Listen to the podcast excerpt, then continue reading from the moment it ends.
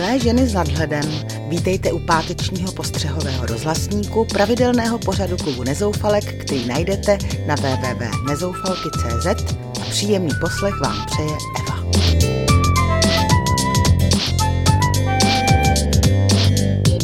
Dnes si zapátrám v našich dějinách, budu v rámci sebeobrany odkládat otevření obálky se složenkou a navštívím kliniku, kde z babiček dělají maminky.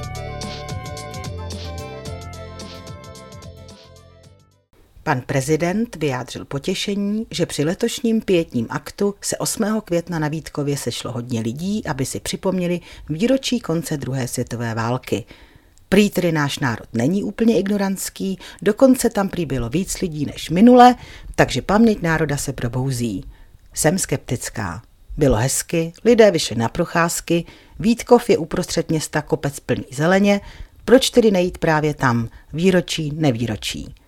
Jestli paměť národa probudilo od vysílání stařičkého naivního povídkového filmu Májové hvězdy v televizi, to taky netuším. Ale mladé určitě ne. Jsem si totiž téměř jistá, že pokud novým generacím nebude historie ve školách podávána pro ně přijatelnou formou, nebudou si oni zajímat, prostě ji vypustí. Když se vám děti svěří s tím, co se ve školách dozvídají o naší historii, zjistíte, že forma výkladu našich dějin se topí v hlubokých vodách minulosti.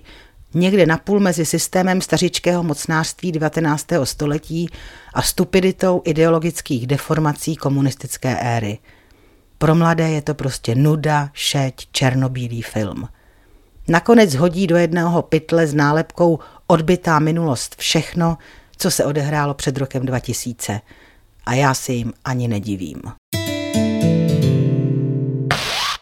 Nevím jak vy, ale já, když dostanu v obálce něco, co bude dozajista složenka, odložím mi a chodím kolem ní jak pes kolem horké kaše. Jejím otevřením si totiž nechci kazit náladu, protože na základě zkušeností z poslední doby oprávněně tuším, že na té složence bude vyšší částka než minule. Teď mi loží na stole už dva dny daň z nemovitosti. No, dneska ji tam ještě radši nechám.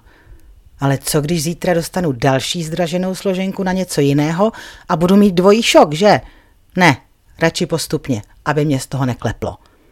Tak jako mě málem kleplo, když po mně na úřadě chtěli v rámci checkpointu 150 korun za kopii tří lejster obsahujících výpis z katastru nemovitostí. Takže jeden papír za 50 korun.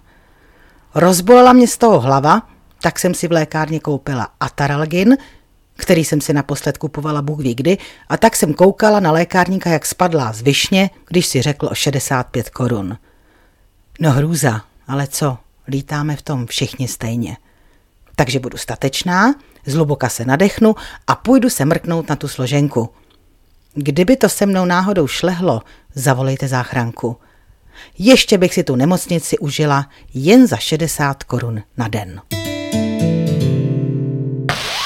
Přestože je podle lékařů optimální poprvé rodit do 30 let, na soukromých klinikách z vás udělají za peníze prvorodičku i v 55.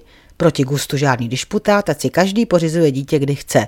I když je na snadě, že pro padesátnici už dítě nebude žádný met, jak po zdravotní, psychické, ekonomické a bezesporu i etické stránce. Ale to už je její problém. Nechápu, proč to někoho pobuřuje. Je to prý nezodpovědné k tomu dítěti, protože se matka nemusí dožít jeho plnoletosti. Ano, ale proč rozčilenému obecnému mínění nevadí novopečení otcové v dědečkovském věku? Když si pomalu sedmdesátník pořídí vesměs také umělou cestou dítě, tleská se mu, jaký je to pašák. A přitom v jeho případě už je šance na to, že svou ratolest dovede k maturitě hodně malá. Takže proč se na přezrálou matku koukat skrz prsty, zatímco kmet tlačící před sebou v kočárku místo vnoučete vlastní mimino je úplná normálka. Zvykejme si. Třeba to jednou bude tak, že si rodiny budou zakládat jenom seniori. Ti, kteří se už nehoní za kariérou, mají už v hlavě srovnané, co je v životě důležité a co ne, a připraví proto svým potomkům šťastné a láskyplné dětství.